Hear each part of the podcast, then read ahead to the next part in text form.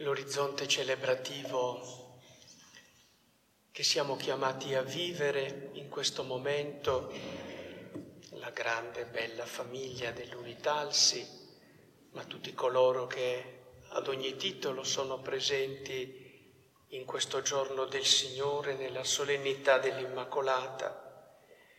Credo ci venga proprio offerto dal versetto del Salmo: cantate al Signore un canto nuovo perché ha compiuto meraviglie.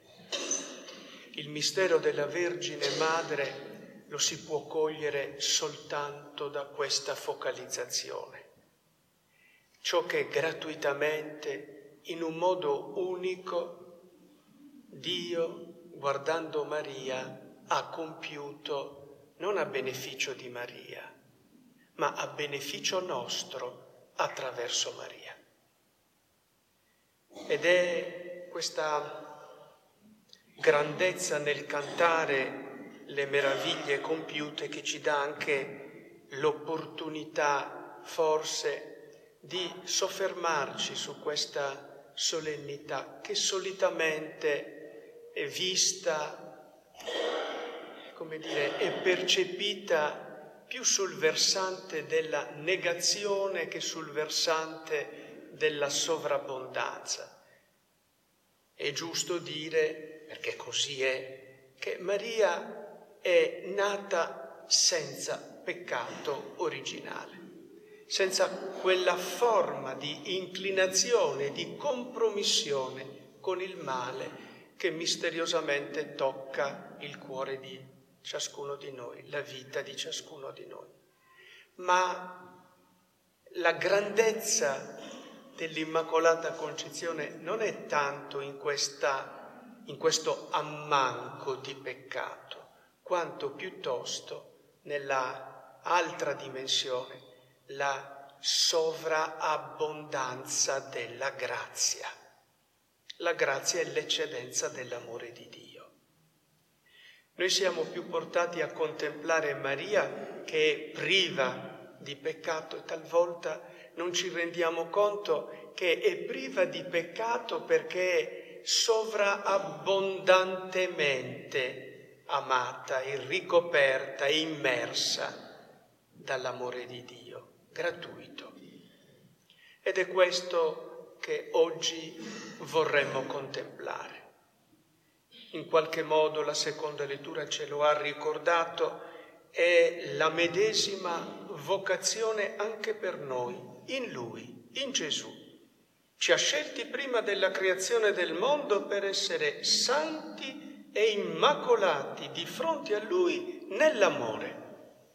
Che cos'è che rende santi e immacolati? È la sovrabbondanza dell'amore. È quello che rende santi e immacolati. Ecco perché la santità e la vocazione all'essere senza peccato nelle scelte della nostra vita non è soltanto di Maria, è per ciascuno di noi. Ed è fattibile, è fattibilissimo. Come? Amando, non c'è altro. Questa è la vita cristiana. La vita cristiana si determina su questa caratteristica: l'amore per Dio con tutto il cuore, con tutta l'anima, con tutte le forze, e gli altri come Gesù ci ha amato. Amatevi come io ho amato voi. Qui si gioca la vita cristiana.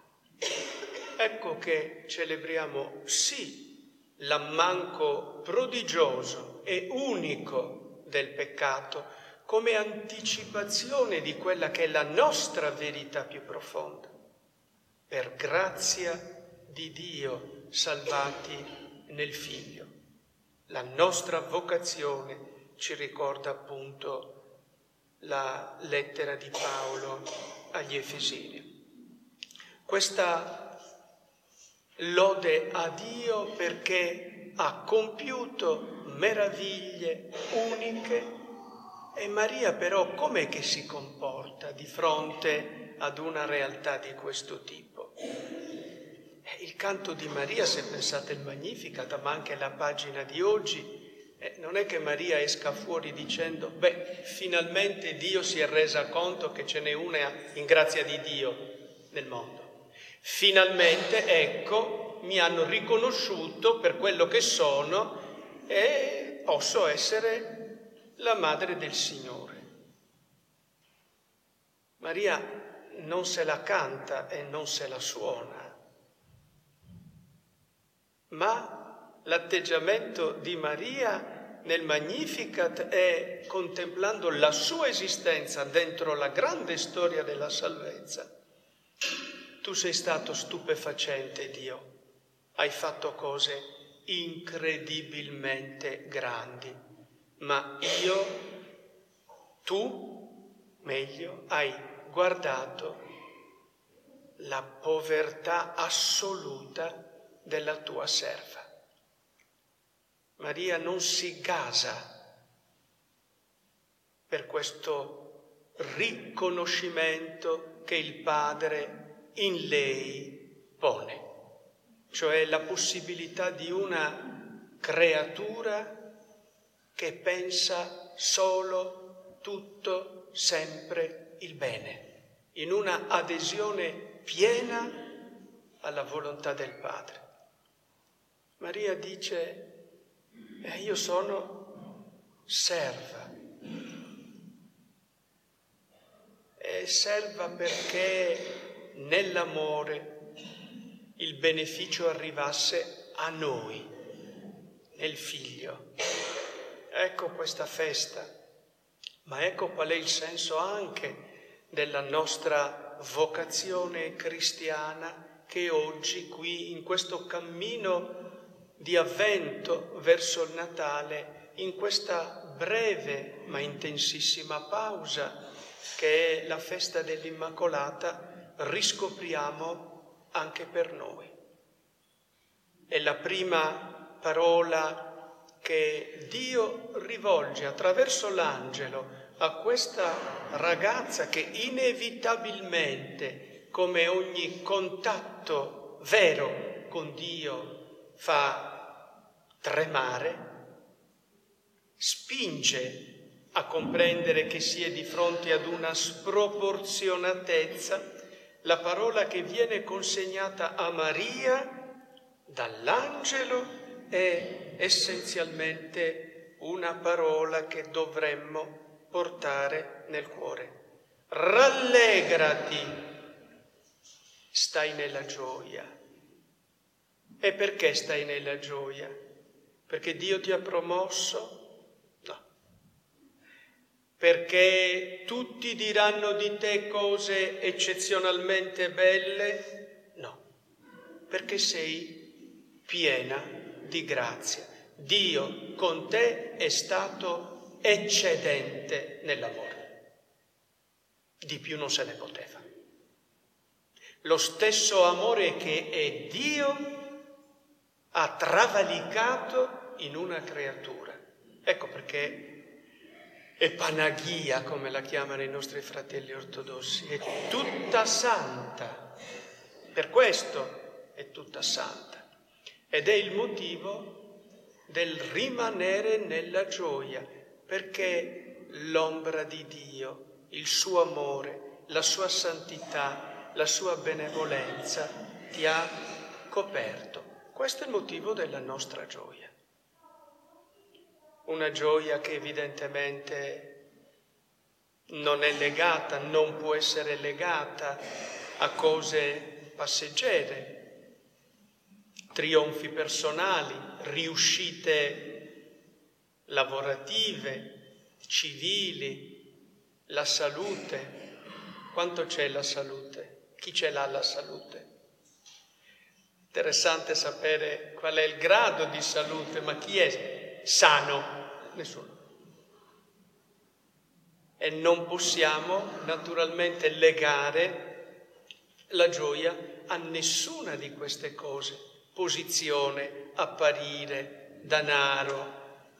Tutto quello che in fondo è molto bello anche nella vita, ma non può sostenere la vita. La vita può essere sostenuta da altro. Ecco una parola da portare nel cuore.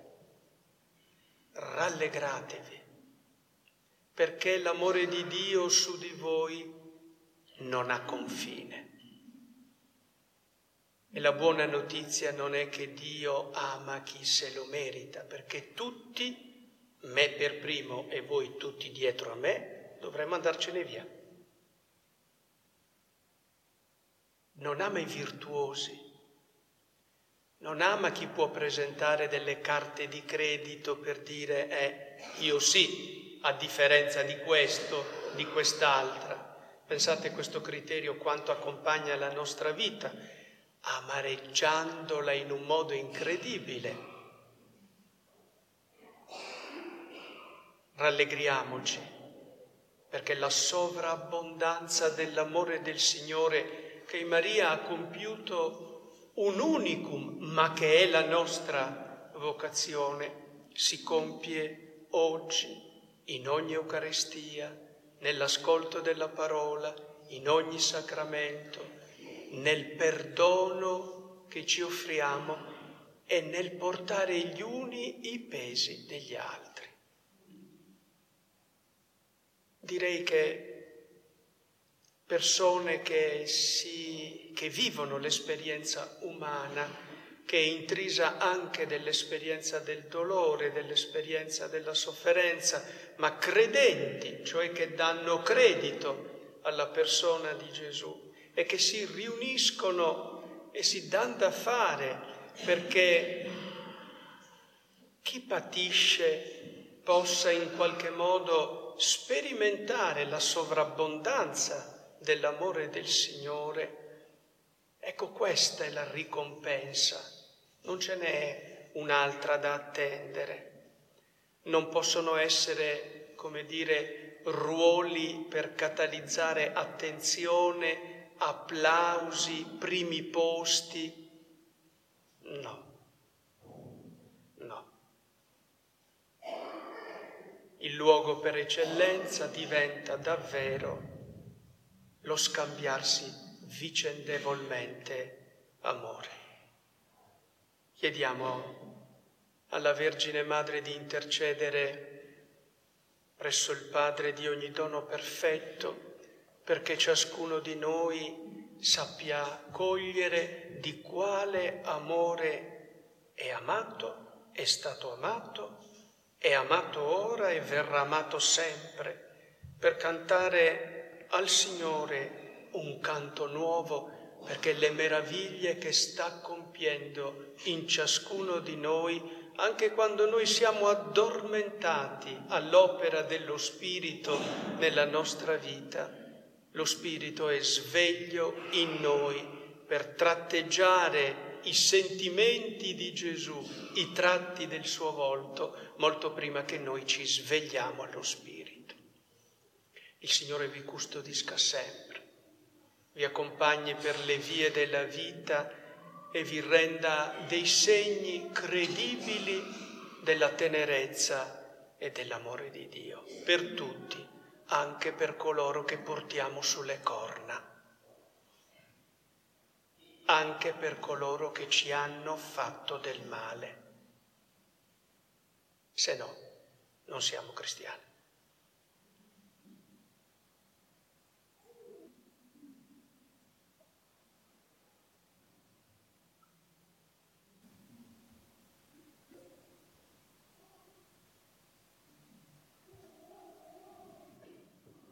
Abbiamo ringraziato insieme il Signore nell'Eucaristia e ringrazio di tutto cuore voi tutti per la presenza e soprattutto la cosa più importante, per la testimonianza della fede, della speranza e della carità che offrite alla Chiesa.